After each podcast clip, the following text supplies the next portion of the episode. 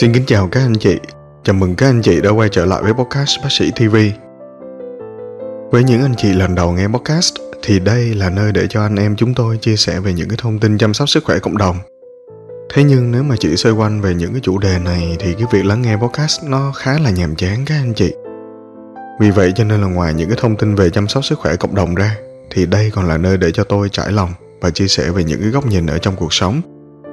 Thời gian phát sóng của podcast chúng ta sẽ rơi vào khoảng 8 giờ mỗi tối thứ Bảy hàng tuần. Và tập này thì sẽ được phát sóng trên các ứng dụng khác như là Spotify, Apple Podcast cũng như là Google Podcast. Kính mong quý anh chị hãy dành chút thời gian thư thái ngày cuối tuần để cùng nhau lắng nghe.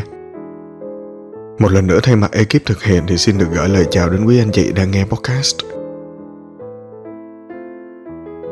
Đợt vừa rồi thì nếu như mà theo dõi những cái tin tức ở trên báo đài á, thì chắc hẳn là các anh chị cũng đã nghe đến cái thông tin là Bệnh viện Chấn Thương Chỉnh Hình vừa rồi đã nối thành công một cái trường hợp đứt lìa cánh tay của một cái cháu nhỏ 5 tuổi. Tôi tin là không có riêng gì những cái anh em mà làm ngành y không đâu các anh chị, mà ngay cả đối với bất kỳ một cái người nào thì cái thông tin trên cũng là một cái thông tin đáng mừng hết. Nếu mà các anh chị đang nghe podcast mà đã lập gia đình và đã có con nhỏ rồi thì tôi nghĩ là các anh chị sẽ hiểu rồi. Có thể là khi mà mình còn độc thân á, thì mình không có thích con nít. Nhưng mà khi mà đã có con nhỏ rồi thì chả hiểu sao á, mà mình nhìn bất kỳ một cái đứa trẻ nào đi chăng nữa thì mình cũng ít nhiều nghĩ đến con cái của mình đó các anh chị. Cho nên cái niềm vui khi mà nghe được cái thông tin trên á, thì tôi cũng hòa chung cái niềm vui đối với lại một cái người làm bậc làm cha làm mẹ. Và cũng là niềm vui của những cái bậc cha mẹ khác khi mà đọc được cái tin tức nói ở trên. Mặc dù vui là vậy nhưng mà ở cái dưới cái góc độ là một cái người mà làm trong lĩnh vực chấn thương chỉnh hình á, thì tôi nghĩ là chúng ta cần phải có thêm thời gian để mà theo dõi cái kết quả hồi phục của cháu bé. Tất nhiên là tôi không muốn là một cái người phá vỡ cuộc vui.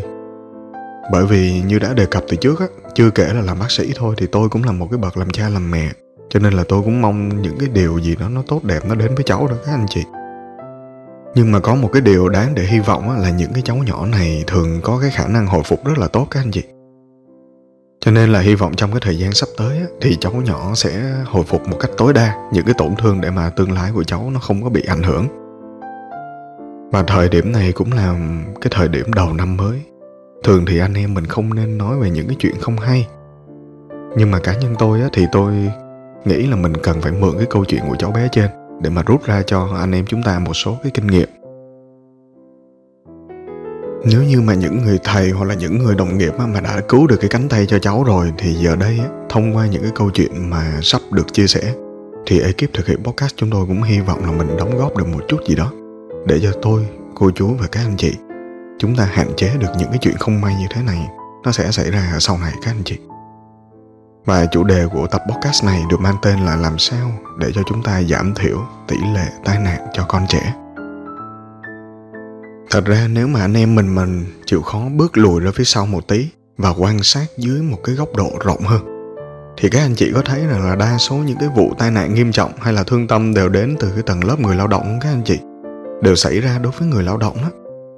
Kể cả ở cái câu chuyện ở trên ấy, với cái cháu bé mà nó đứt cánh tay vừa rồi đi, thì mặc dù tôi không phải là người trong cuộc nên tôi cũng không có biết hoàn cảnh của cháu này nó ra sao hết á.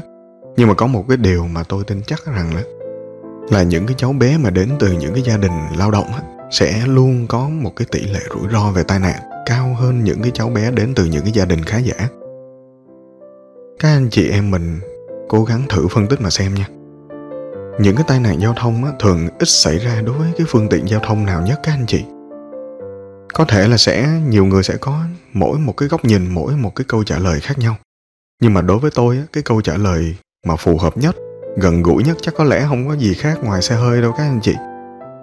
Hiện nay thì cái việc mà sở hữu xe hơi mặc dù nó không có còn khó khăn như ngày xưa nữa, nhưng mà để mà đáp ứng được những cái nhu cầu, những cái yếu tố kèm theo, ví dụ như là sân đậu nè, sân bãi nè, thì tôi tin rằng cái việc mà sử dụng xe hơi để mà sử dụng nó như một cái phương tiện chở gia đình hàng ngày thì nó vẫn đòi hỏi là phải có một cái gia đình mà có cái nền tảng kinh tế khá tốt các anh chị.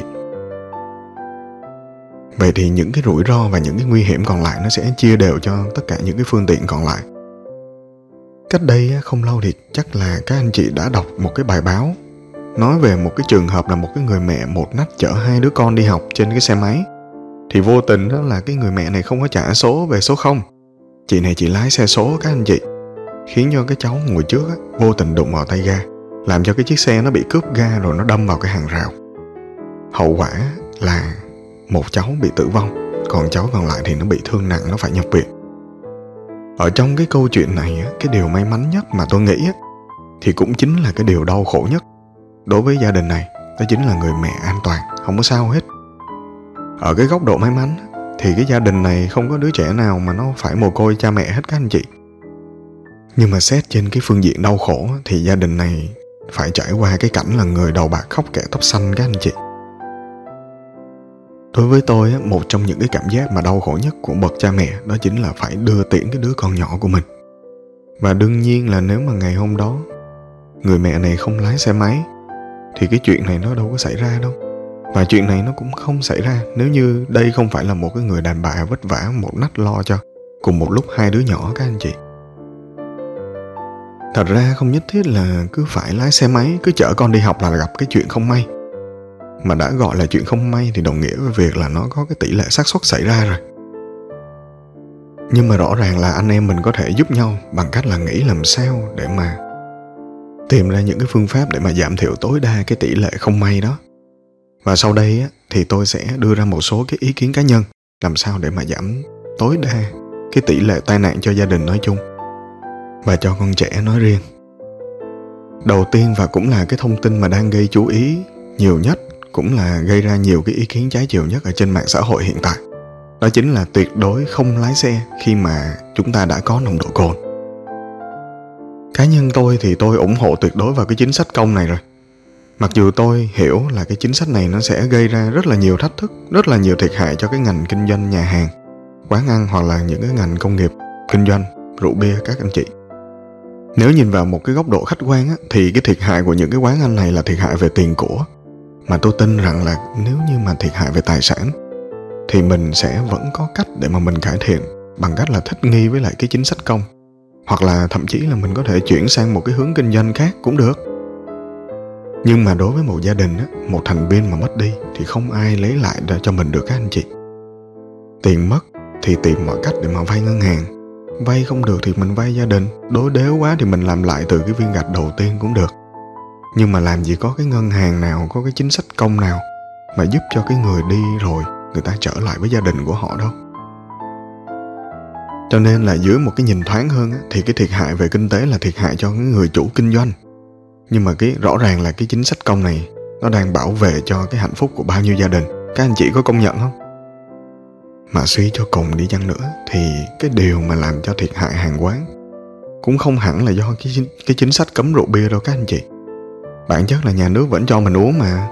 Chỉ là uống rồi thì thay vì tự lái xe về nhà thì anh em mình cứ ngồi taxi, ngồi xe ôm hoặc là nhờ ai đó đưa về là được rồi. Cho nên cái góc nhìn của tôi á, thì tôi nghĩ là cái thủ phạm gây ra cái việc thiệt hại bữa giờ của các quán ăn á, là đến từ thói quen của chúng ta. Chúng ta vẫn chưa quen với cái việc là nhậu xong là sẽ có người đưa về nhà thay vì anh em mình tự đi về. Thật ra là cái cách giải quyết nó đâu có gì khó đâu. Đã xác định là ra quán với anh em rồi á, thì tan làm về cứ về hẳn nhà đi. Mình cứ cắt xe đi rồi mình đặt taxi ra quán. Nếu như mà những cái người anh em chí cốt á, thì tôi tin rằng là họ cũng chả ai làm khó nhau vì 15 hay là 30 phút đến muộn đâu các anh chị. Cho nên cái yếu tố đầu tiên mà phải kể đến để mà giảm thiểu tối đa cái tỷ lệ rủi ro cho mọi người tham gia giao thông, đó chính là tuyệt đối anh em mình không lái xe khi mà có rượu bia các anh chị. Còn điều thứ hai mà tôi muốn nhắc đến ở đây đó chính là anh em mình không nên mặc những cái trang phục nó lụm thuộm, nó rườm rà khi mà mình chạy xe máy.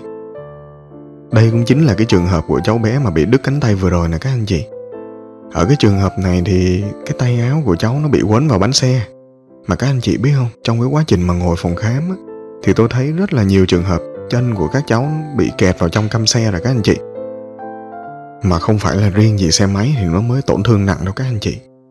Xe đạp nó cũng tổn thương nặng tương đương, chẳng qua là nó nhẹ hơn một phần nào đó thôi. Ngoài cái chuyện mà da chân của các cháu bị tổn thương á, thì tôi đã thấy những cái trường hợp mà ngay cả là người quen của tôi luôn đó nha. Cháu bé mới có 3 tuổi thôi mà cháu nó bị gãy chân rồi các anh chị. Tất tất nhiên là ở cái độ tuổi của các cháu á, thì nếu mà bó bột xong thì nó cũng mau liền xương thôi. Cho nên là cái trường hợp mà gãy chân á, mà không cần phải mổ, mà chỉ cần bó bột đã là may mắn rồi. Mà khỏi cần phân tích đi chăng nữa thì các anh chị cũng công nhận là so với cái trường hợp mà cháu nó bị đứt lìa cánh tay á, thì cái việc gãy chân thì nó còn may mắn chán, phải không các anh chị? Nhưng mà các anh chị em lưu ý nha, cái trường hợp gãy chân là cái chân nó bị cuốn vào xe đạp thôi, chứ nó không phải là xe máy nha. Cho nên mới nói là không phải là lúc nào mình cũng may mắn được như vậy đâu. Và đương nhiên là nó sẽ còn có nhiều cái kinh nghiệm khác cần được rút ra. Nhưng mà có lẽ là tôi sẽ để dành cho những cái tập kế tiếp. Còn ở tập này thì tôi xin tạm dừng ở đây để mà không có mất nhiều thời gian của quý anh chị. Các anh chị mà đang nghe podcast còn có những cái kinh nghiệm nào khác nữa không? Thì xin các anh chị hãy vui lòng chia sẻ những cái kinh nghiệm của bản thân ở cái phần bình luận nha các anh chị. Và như thường lệ thì YouTube sẽ ưu tiên cho những cái podcast mà có nhiều lượt like. Cho nên là nếu như những cái thông tin nói trên nó là hữu ích đối với các anh chị, thì xin các anh chị hãy vui lòng nhấn nút like và nút subscribe để mà có thể đón nhận thêm nhiều cái thông tin hữu ích khác sau này. Một lần nữa thì thay mặt ekip thực hiện chương trình, xin được gửi lời cảm ơn đến quý anh chị đã dành thời gian để lắng nghe. Xin kính chúc các anh chị có một buổi tối cuối tuần an lành và tràn đầy hạnh phúc.